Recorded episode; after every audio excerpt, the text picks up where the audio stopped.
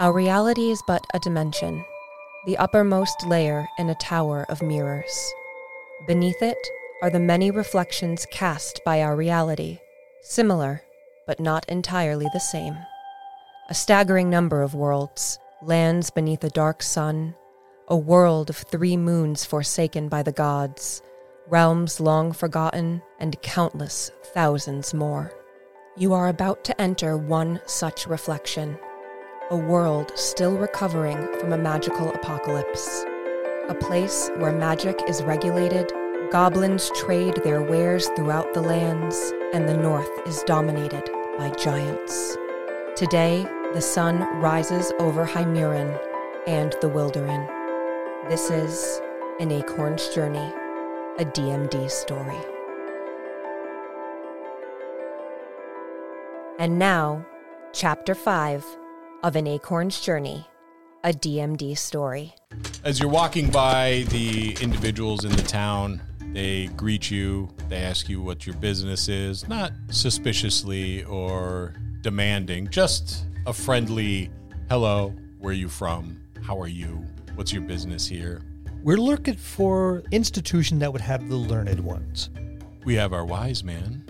That would be perfect. If, if you would be so kind as to direct us as to where we could find the wise man. The man you're speaking with is is a young Vallanasi, even though Vallanasi all seem to look young, to you anyway. He turns and starts walking up a wooden stairway. He turns back and looks at you and as if to beckon you forward. I'll follow. And you ascend into the trees. Ah, like home. Very much like home, only there's houses built into the trees. You go up perhaps fifty, sixty feet. He takes you across a series of catwalks. You can see scaffolding set up for new houses that are being built. The citizens of the town walk by and they nod and, and greet you. There's no walls around this town, or any town for that matter, in the Wilderun. There's just not a need, until of course recently. All of these strange things have been happening.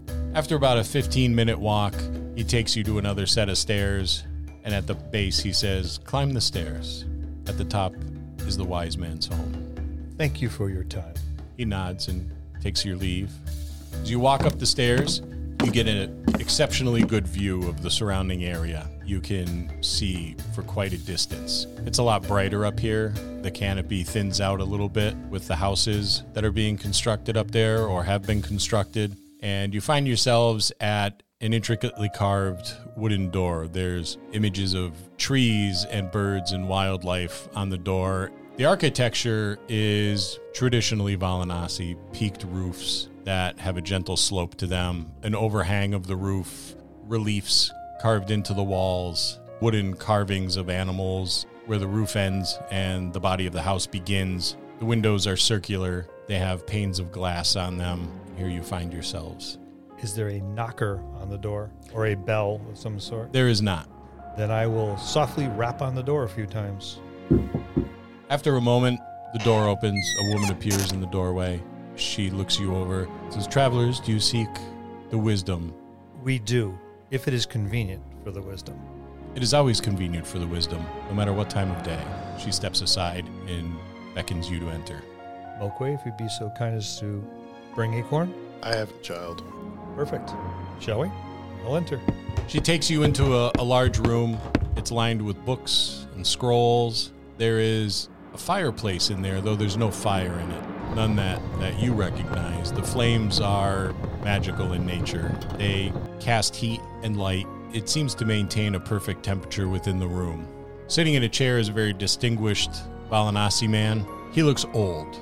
He's got a long white beard that trails down to his belt. He's balding, has long white hair down to his shoulders. He's got a pair of round spectacles that are gold-rimmed sitting on his nose. Step forward and bow. He nods to each one of you, beckons you to sit. There's several chairs and sofas in the area. I'll take a stool. Chairs don't have a lot of room for my tail. I'll, uh, I'll take a sofa with the child. I'll take a chair. I am the wisdom of this groove. And you're exactly the person we need to see. What question have you for the wisdom? Before I ask, I have to ask a uh, question about the child. How much has the child grown? The the child is almost three feet tall. Might be taller than me. It has gone from under a foot to three feet tall in a couple days. It's still rather thin. It's still rather pale. It will bask in the sunlight like it did that first day when you left Forest Glen. Will it wear the fur, or does it cast it off? It wore the fur at night. It will not wear it during the day.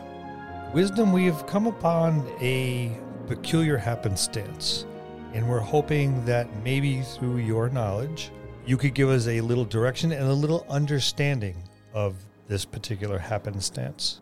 Speak your question. Do you know what Oma is? It means grandmother. Is there any other meaning that perhaps is hidden through antiquity? To my knowledge, there is not. Okay, would you, since you were the witness of the happenstance, would you be so kind as to uh, illuminate the wisdom? With less exaggerations this time? Well, as the story goes, we have this acorn thing that looks like an acorn. I pull that out of my pack. Bring it to me. I give it. He inspects it. Continue your tale. During the evening, I kept hearing the word Oma, and I felt drawn to the messenger bag where we were storing this item. I picked it up, looked at it, and I saw the ruins look like they were being illuminated with some sort of magic. So I started tracing them, and then I gave the top a little twist, and from it came that. That is, creature is far too large to have been inside this. It was much smaller then. It was that size two days ago. It's this size today. Fascinating. And where did you get this item? From a messenger that was being chased by the Faceless Ones. Through the Wilderun? Yes. The Faceless Ones were in the Wilderun. They were able to enter somehow. When you say they were able to enter somehow, that suggests that they were once outside of the Wilderun. Yes. We've seen what appears to be the veil as they came through open, and they came through. They came out of the plains towards the edge of the woods, originally seemed to stop, and then eventually came charging in. Specifics, then. Very good. They were outside of the Wilderun, but somehow managed to get in. That is correct. And you bore witness to them enter the Wilderun from the outside. And we had slain them as well. That is good news. However, what is concerning is no creatures of evil have been able to enter the Wilderun since very, very early on. That Magical. was our understanding, but we witnessed it with our own eyes. They are intent on killing the child. Do you know why? No, but the child might be a magnet to them. Are we assuming that what we fought last night, those are also faceless? Yeah, faceless one trolls, damn it. They were much larger. It's as if they knew the child was there. So again, we faced more yesterday as well in our travels. Two large, hulking, faceless ones last evening. The fact that they entered the Wilderun is concerning because they should not have been able to do so, not from the outside. That can mean but one thing, that the magical barriers of the Wilderun are failing. Another reason why we're here. The Vallanasi, I believe, are the caretakers of the Wilderun? We are, in part, the caretakers. We are the protectors. However, every citizen of the Wilderun has a duty to protect a sacred home. We wholeheartedly agree, but as the protectors, you now know that the barrier may need fortification of some kind, whether it is in manpower or renewed magics. Either way, they chased this child. They chased the acorn that contained the child. And then once the child was born from the acorn, they are now chasing the child. And it's not like they tried to take it, because one of the creatures did try to dispatch the child, was lucky enough to have missed. And the child beckons us to travel east. Travel east. It keeps pointing in an easterly direction, and we hear in our heads, it is not vocalized anything at any point, we hear in our heads, Oma. The child speaks to you through telepathy. If that's what you're going to call it, yes. Nope. Continuously. What do you mean, nope? I haven't heard damn peep. Hmm. You've heard nothing, but your companions have heard the voice in their heads. Either that or they're a little loopy. I think that one of the bigger question is, what do those runes on the acorn mean? These runes that you speak of, they are Fey in origin, an ancient Fey language. Those, Sir Dragon, are lost to antiquity. So actually transcribing them is probably not going to happen. It is beyond my ability. I would not say that it is not going to happen. This language is older than the Fey language that our researchers have grown used to transcribing. This is far older. That in itself is information, because we did not know it was a Fey language, and now we do. The magic barrier, should it fall, puts everybody at risk. It is more severe than you may think. It will not only allow the wickedness of the outside world to come into our forest, but it is the magical energy that keeps Feykind alive. The Wilderun feeds its denizens, those that whose ancestors dwelled here, the satyrs, the fairies. With the magic lost, their numbers will begin to dwindle until they grow extinct. And I'm delighted that we could bring this information to you so that could be passed on. We are going to continue east with the child I've named Acorn, because that is the direction it wishes to go. If we could beseech you to reach out to the other Vallanasi, I'm sure you have means that travel faster than us, and with us engaged in this particular journey, it would be best that as many know this as possible. I will send a runner to each village in each city, but you must discern what is the cause of the failing magics of the Wilderun. We hope to do so if it comes across our path, because we have no idea if that or Acorn's wish to go east are the same thing. Where does the veil originate? What's the center, or where is the actual space that the Wilderun's veil comes from? It comes from the magic of Hymerin. The world itself is a magical being. It is more than just a lump of rock. It is a living creature. The magic that is summoned by those who do not gain their magic from the gods, they channel the very magic of Hymerin, much like the rain falls and feeds the plants and the animals, and rises again into the sky only to fall again. It is part of Hymerin itself. It was there since the very formation of the world, and we thought that it would remain forever. However, what you have told me is grave indeed, for it is an indication that there's not only a failing of the magic in the Wilderun, but perhaps in Hymerin itself. So we need to find somebody who is scholarly in Fey antiquities. Not many of those left, but there is there is a wise witch in the swamp to the east. Is her name Iskander? Magia. Magia? Magia. Magia is a very long-lived being. She has been in the Wilderun since time immemorial, since the ancient times, since before the war with the dragons and the giants, since before the fall of the Fey civilization, since before the sundering of the world. She was here when these trees were but saplings. Then perhaps she'll know. Magia is dangerous. If you were to ask Magia a question, you must give her something in return. For knowledge is the greatest wealth any could have. She will not give it freely. Then I guess we'll have to see what her price is. Would you happen to know of anything that would please her? I can think of several things that might please her. Knowledge, a gift of some kind. Magia does not enjoy material things. She is too long-lived to want baubles, a song, something special and unique. A bottle of wine, a box of chocolates, some candlelight, set the mood. Probably been a while since she's had a date. Perhaps. All right, Mokui, you're up on that one. We'll see when the time comes for that. Well then, you have been informed and warned. By your leave, we'll try to find some respite for the evening, a little bit of supply, and we will continue our journey.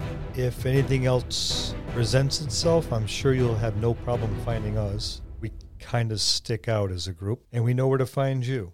My apprentice, Savine, she will show you to the nearest inn. She will ensure that it is of no cost to you or your companions if you wish to have horses or ponies to make the ride easier.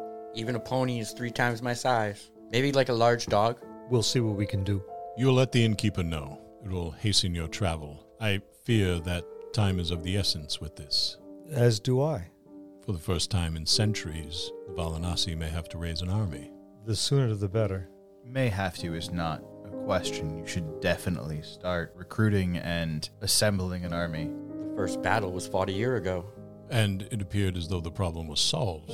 However, it seems the problem is greater than we initially thought. Well then, with that being not necessarily a battle but a skirmish, and the reappearance of the Dark Ones and the veil potentially weakening, I don't think the war is quite over or even here yet. I think that was simply a battle. Perhaps it is yet to begin. Perhaps. But we'll have to leave that in your hands at the moment. By your leave? Yes. I scoop up the child and make my way out the door. Savine is waiting for you at the door. She's got the door open. Milady? The wisdom asks that I take you to the nearest inn. I will escort you there. Please lead on. We interrupt this podcast of An Acorn's Journey to talk about our sponsor. Are you a veteran D M with more campaign ideas than prep time? Yeah, of course you are. Aren't we all? Does your party have a habit of going to the person or place that you would least expect? If they're like my group, they sure do. What if I were to tell you that I could put a team of professional writers alongside you at your desk to cut down on your campaign prep? What if I were to tell you that you could bring them along with you at your game sessions for when those pesky players go off the rails? Sounds pretty good, huh? With DSCRYB, we could do just that. These narratives vividly describe monsters, places, spells, people, you name it. It's there. And there are more than six thousand of these easy to search up, copy and pastable, beautifully written narratives right at your fingertips. I've been running games for the better part of forty years, and I must admit, I've gotten a bit lazy. I just don't have the time I used to. And I've been using terrain, which is minimizing my need for descriptive narratives. Stuff is right out there in front of you. Why describe it? When I was prepping for An Acorn's Journey, a D M D story, I used DSCRYB quite a bit. When you listen, you can hear it. One of the things I like the most about DSCRYB is that if the narrative doesn't fit perfectly with your encounter, it's easy to modify while still sounding really good. I did that an awful lot. I think this makes the more than six thousand narratives that they have available for you even more valuable. It almost doubles what you have at your fingertips. You should give it a shot. DSCRYB has graciously provided us with a discount for our listeners. Head on over to DSCRYB.com backslash DMD. That's D-S-C-R-Y-B dot com backslash DMD. Use the code D M D at checkout to try DSCRYB for two weeks free. Links will be in the show notes. And now, back to An Acorn's Journey, a D M D story. She leads you across a maze of catwalks to a large, comfortable circular building that climbs up a tree. There's massive branches that are protruding from the building itself. She opens the door so you can enter. She follows behind you, has a word with the tavern keeper, and nods, takes her leave of you. Thank you. As she leaves, the tavern keeper, a burly fellow, uh, burly by Vallanasi standards, he leans across the bar and says, "I am instructed to provide you with rooms this evening." We would appreciate that. You may eat, drink to your heart's content, and then I will show you to your rooms. Excellent. Woohoo! Can I have a booster seat on the bar stool? I take a seat at the bar and I, I sit the child next to me. I'm going to lean over and whisper into Madry's ears, "How are we managing with these bridges? They sway quite a bit, and though they may not notice the green color, are you well?" I am I am well. It's, you know, I just must uh, practice my dexterity. Fine. Just want to check. I am much more sprightly than you let on, brother. The tavern keeper plops a mug of ale in front of you. I happily begin drinking. I was just thinking about, we need to go to see this Magia, correct? That's the goal? Yes. Do you have a glass of water? Course. Could I have one, please? Yes. Brings you a tin mug full of water. I offer the tin mug of water to the child. The child looks at the water, looks at you, looks at Mokui, blinks twice, takes the water and drains the entire cup, and then pushes it towards you and looks at you. More, please. Brings back another tin cup. To the child. The child drains it, pushes it towards you. Again? Hearing?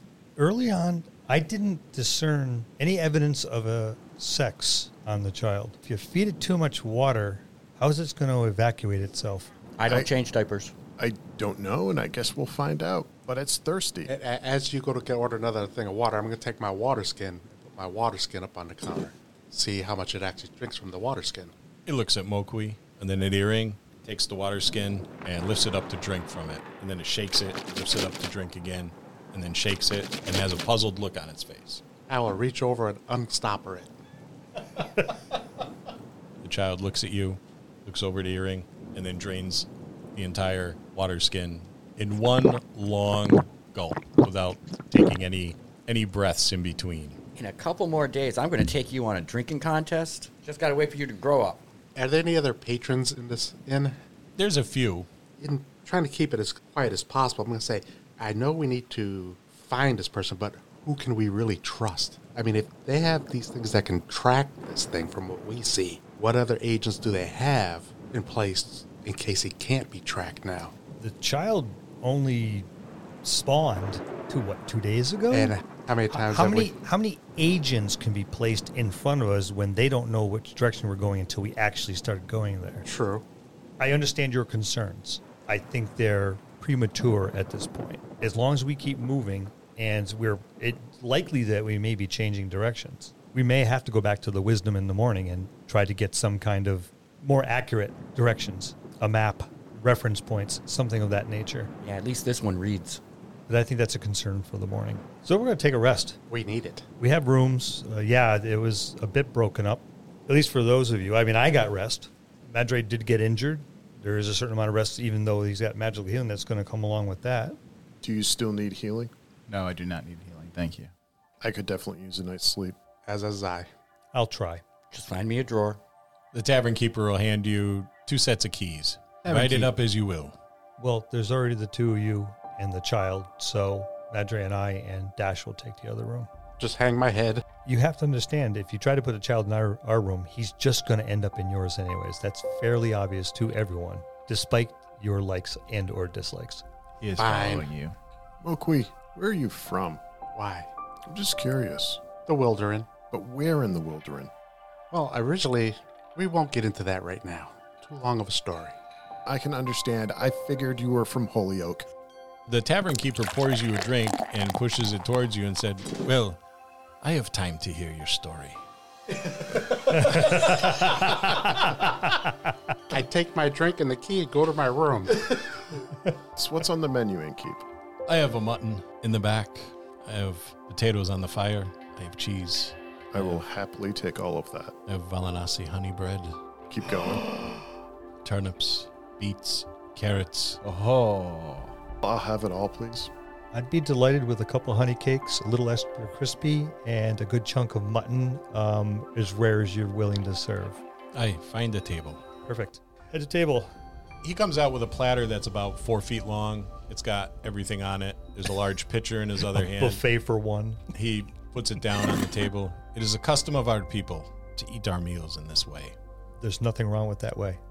Not at all. Hear that, Dash? This is the way. This is the way? Stand up on my chair, push all the vegetables over towards our little people, pull the mutton over a little closer, and grab a knife. I'm glad you're not using your bloodied short swords. All that badger blood on it. Tavern Keep, before you go, Uh, do you have access to a map of the area we can study? No, I don't. Well, crap. Would you happen to know anyone in town that has a map of the area? Oh, the Wisdom is said to have maps of all of the Wilderun and parts of the outside world. Oh, thank you. I'm going to pull a gold coin out of my pocket and hand it to him. I was instructed that this is free of charge. And this is my thanks for that. Well, I thank you, good sir. And so does my family. You'll go back to the bar. And we'll eat. Acorn did mimic drinking for the first time. It did drink. It mimicked your drinking. So it did, yes, drink, but until this point, it hasn't done anything of the sort. So let's see if watching you eat, it decides to finally eat as well. Let's start with vegetables. Probably a good idea. I will make myself a portion of the different foods at the table and make a similar portion for the child, and I will pick a potato, eat a potato, and then I'll offer the potato. It looks at you and blinks, picks up a potato, holds it, looking at it, looks to you, and puts it in its mouth. The whole thing. It begins to chew. You're going to choke the child. It's going to choke itself. And it stops chewing and looks at you, cheeks bulging. I put a potato in my mouth. I chew it, chew it, chew it, and I swallow. It's a whole body swallow when the child does it, and it makes a face, a disagreeable face. Water, please. And it drinks the water and sits there and watches everybody at the table eat their dinner. Offer wow. some mutton, small piece. It'll take the mutton, it'll chew, it'll swallow, makes a face, another disagreeable face. I'd, I'd say we're going to finish our meal and retire for the evening unless someone has anything special they want to do. Or do we want to approach the wisdom this evening before it gets too late and let the wisdom gather its maps for us to peruse tomorrow? If you guys want to go talk to the wisdom, I'll stay with the child here. I'll stay with Iring. Okay, then I'll do so quickly. Uh, we, it's relatively close, and a lot, as long as we're in, there's no guard at the door, and as I step out and making weird faces as if I should not be leaving the tavern, I will do exactly that. If anyone wants to come with me, that's fine, but I'm going to make it before it gets too dark and too late. don't know when these people sleep, but he's old, and old people usually go to bed early. I'll travel with Longwei. Do we want to see if we can get the maps tonight? That way we can be on our way. Well, let's ask, and if he presents them this evening, then that's fine. But there's a lot of books and a lot of things in there, and I don't think he moves quickly. So it might be that he may, needs time to gather them, and that's what I wanted him to be able to give so we don't waste another half day here. So I'll go back to the wisdom. And Madry, your company? Madry's going with him. Dash? Dash is going to jog along behind the two giants and scope out all the little flats around and uh, see what I can put together in my head for a map of this town. It's not unlike your home in Birch Grove. There's just nothing connecting. Well, it's a lot bigger. It's much bigger. The smallest trees are bigger than the snow birch that the queen lived in. That's a big tree. So you make your way back to the wisdom, rap on the door. Savine answers. Sorry for the inconvenience and disturbance once again, but we were hoping that the wisdom could put together some maps for us so we could more easily find our destination when we leave. And not knowing whether he'd need time to gather them with your assistance, I'm sure. We request them this evening for perhaps presentation tomorrow morning. I will make your request. And anything of note to the east, because we are heading east, but we do not know exactly where. So it, now that he knows what's going on, perhaps if he thinks about it for a moment or two, something that he may think would be a potential destination, instructions or maps for that as well would be delightful. As you wish. Thank you. You have a marvelous evening. Good evening. Iring, do you remain in the tavern with the child after everybody leaves? Yes. It's Iring, Mokui, and the child. Mokui went to his room, I thought. Yes, I did earlier. Your companions return to the tavern. Iring is still in the same spot he was in when you left him, as is the child. We made our request. It seemed to be received fairly well, so I guess in the morning we go back and see what they have put together for us for maps. Any sense of the child having relieved itself? None. How long has it been since it's first started uh, consuming the water? More than an hour ago. Okay, so it's still time. Has the child grown since we left and came back? Iring, you can't really tell, but you've been sitting next to the child for the whole time, but it does look a little taller. Not a lot, but it just seems taller. And that's the only change, is to the height. Its appearance remains the same. Skin color as well? That's what I'm pondering upstairs, because I know it's been basking in the sun, and I just didn't know if it was going to be as pale. Its skin color is darker. It was a, a pale white with like a greenish hue, a very light green hue. It's a, it's a little greener looking. Looks like Iring has things under control here. I am going to go to my room, clean my armor and weapons, and retire for the evening and try to get a nice, long, decent sleep in. I'm going to take the child up to... I'm going to not carry it this time. I'm actually going to... Come on, let's go. Let's go upstairs. Let's see if it'll follow me. It follows. Okay, go up to the shared room with Mokui. Check it out. How many beds? Two large beds. The Vallanasi are fairly tall. They're taller than your average human, so their beds are much longer and much wider. And how are the beds in position with, like, any windows in the room? The beds are up against a solid wall between your room and Longwei, Madry, and Dash's room. And the windows are on the outside wall. There's another wall, of course, on the inside, dividing it between the next room. There's one... One large window. Most of the wall is taken up by the window. It lets a lot of natural sunlight in. I'm going to claim the bed, even if Mokui's in it, that's next to the inside wall, away from the window. I'm going to have the child sleep next to the wall, and I'll sleep as a barrier to the to the rest of the room.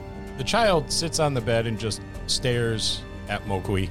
I'm not really paying it any attention at the moment. I was actually thinking about taking the acorn and just trying to see if I can figure out anything more about those ruins. I never got that back from the wisdom. No, you did not. Guess we're making a visit in the morning then. But from just going over in my mind, because I did trace them and I did study them for a little while, just trying to see if I can make some sense out of these, you know, what I can remember of them. It really escapes you what the purpose of them are. You've thought perhaps they're a lock to keep the child in. Maybe they were some magical protection. It could be anything. You always circle back around to, but then again, maybe it was a lock. Then again, perhaps it was magical protection. Feeding and care instructions for the young acorn. Perhaps. Color eyes and hair? On- uh, the eyes are big green orbs. The hair is a greenish hue, a little bit darker than than the skin tone. The hair hasn't grown at all. It is still the same exact length. Which to say is stubble, or was it? It's a short crop. It's almost a, a bowl cut. And it's getting greener. Mokui, what do you think of the name Acorn? I'm like kind of like against it. I don't like it either, but I don't like it either. As it's grown, is its appearance still asexual? Yes. Or, okay, so it hasn't taken on any masculine or feminine? None none at all. All right, so it's still asexual. It's a tree. I, I figured that. Yeah, I did too. Well, that's why I was like, what color are its eyes? I need skin color change, you know, basking in the sun, putting all those together. Is the child still directing to the east? Yes, it's sitting on, on the bed you selected, facing Mokui, but looking out the window, which is east facing. Okay.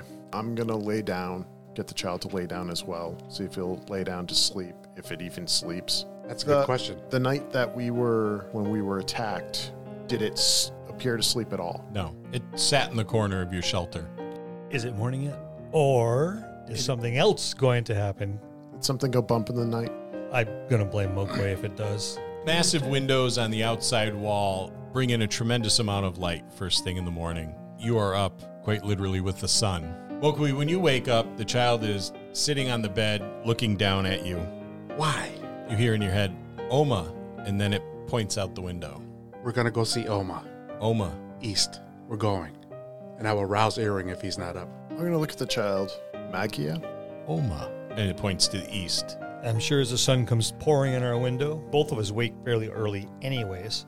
We will go through our morning rituals. Having already tended to my armor and weapons, I will just go through some of my combat motions as he goes through his as well. And after warming up and loosening, I will suggest we head out of the room and see if we can get something for breakfast. Is Dash in the room, or is he down naked in the barn?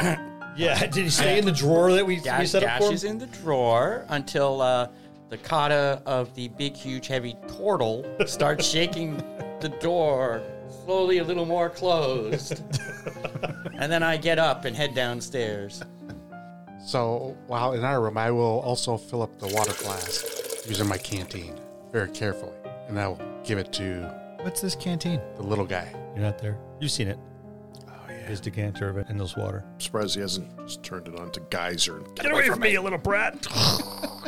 It takes the water skin and just stands there holding it. It's uncorked. It looks down at it, and picks it up, and pours it over its head.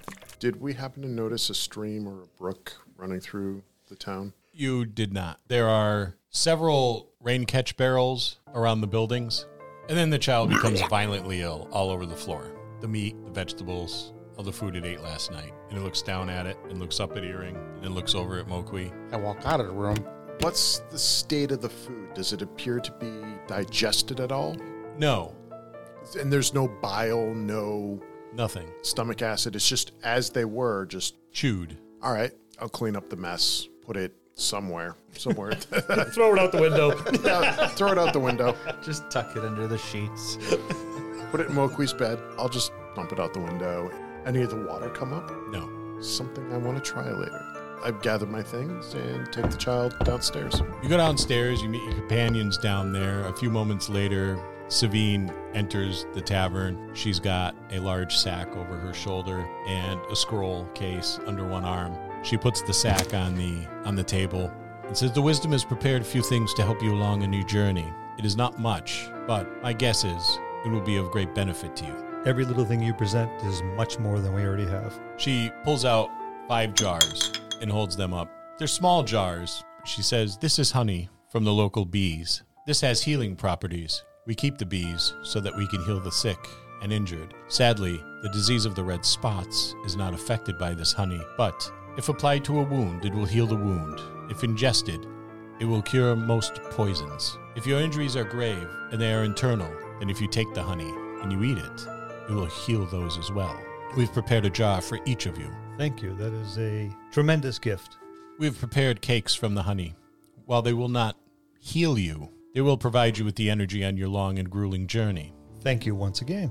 The wisdom has provided a set of clothes for your child." And she drops a package of clothing bound with a cord on the table. I take that and I undo the cord and I try to dress the child. The child seems to be willing to wear the clothing. It's a little little baggy on the child, but you assume it'll grow into it. Probably by dinner. And while I cannot leave this with you, I will share with you one of the maps that the Wisdom pulled from his, his shelves. This will show you the route to Magia's swamp and our assumption of where her cottage is. Excellent. Um, I will break out a quill and a parchment and do the best I can. Brother, allow me. I have experience with this. Good, because my, my drawing abilities are horrible. I know.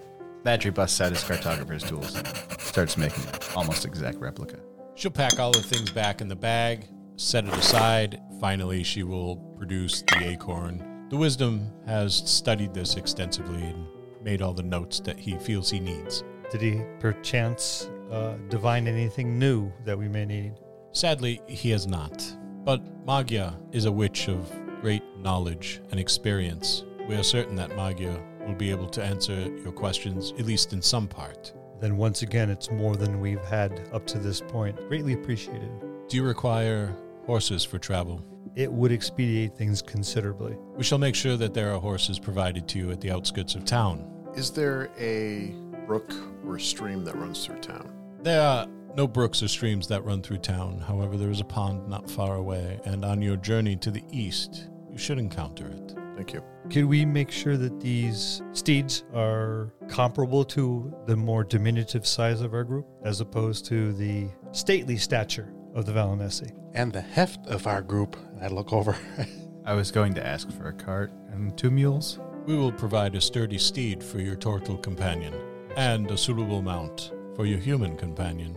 Oh, down here. Ah, yes. And of course a pony for the smaller ones. Still gonna look funny.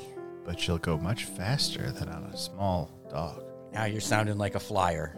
Again, we appreciate all that has been bequeathed us. The Wisdom wishes you to know that he had sent runners out in all directions this morning of the compass to spread the word of what you encountered. A small amount of comfort comes from knowing that. Sadly, you are correct. Good luck on your journey. Thank you, my lady. May Sir Sirah bless you, grant you a safe journey, safe travels, and grant you the information that you seek. Again, thank you. So you leave the tavern with your newly acquired traveling goods. As we leave, and now that she's gone, I'm wait till I'm out of earshot of any of the other Vallanasi. Who's Sir Sirah? No idea. Is that like their queen or something? Sir Sirah is one of the gods. Oh, I didn't recognize the name. Perhaps we know this god or goddess under a different name. As you approach the outskirts of town, there are two horses and three ponies waiting for you, alongside a gentleman who's holding their reins. You'll hand the ponies off to Dash and Mokui and Longwei, and the sturdiest of the horses he hands. It's human-sized. Oh, actually, yeah, right. actually I am. Yeah. Yeah. I keep forgetting you're a large kobold. Yeah, I'm, I'm a giant in, in that particular community. You're the, five feet? Uh, a little over five feet. It's yeah, the Shaquille O'Neal of kobolds. Of, of kobolds, yeah. a, I'm five eight. Oh my God! So I, I giant. Am, I am human sized. That's that's why I was the general. I was much larger than everyone else. Well, then they'll provide you with a horse of suitable size. The largest, of course, goes to Madry. Much appreciated. And the child will ride with me. I will cast Speak with Animals. Okay, now, fella, I've never done this before. Be nice with me. I'll feed ya. What would you like to be called? And I will keep up conversation for the first couple minutes of walking. You almost hear a sinister chuckle. And that's where we'll end it for this week. Join us next time as the adventure continues on An Acorn's Journey, a D M D story. Thank you to our cast, Frank Weiden, Ben Petrie, Bill Robitaille, Louis Aponte, Syn Morse, and your D M, Scott. A special thanks to you, our listeners. You are why we do this every week. We'll see you next time in the dojo.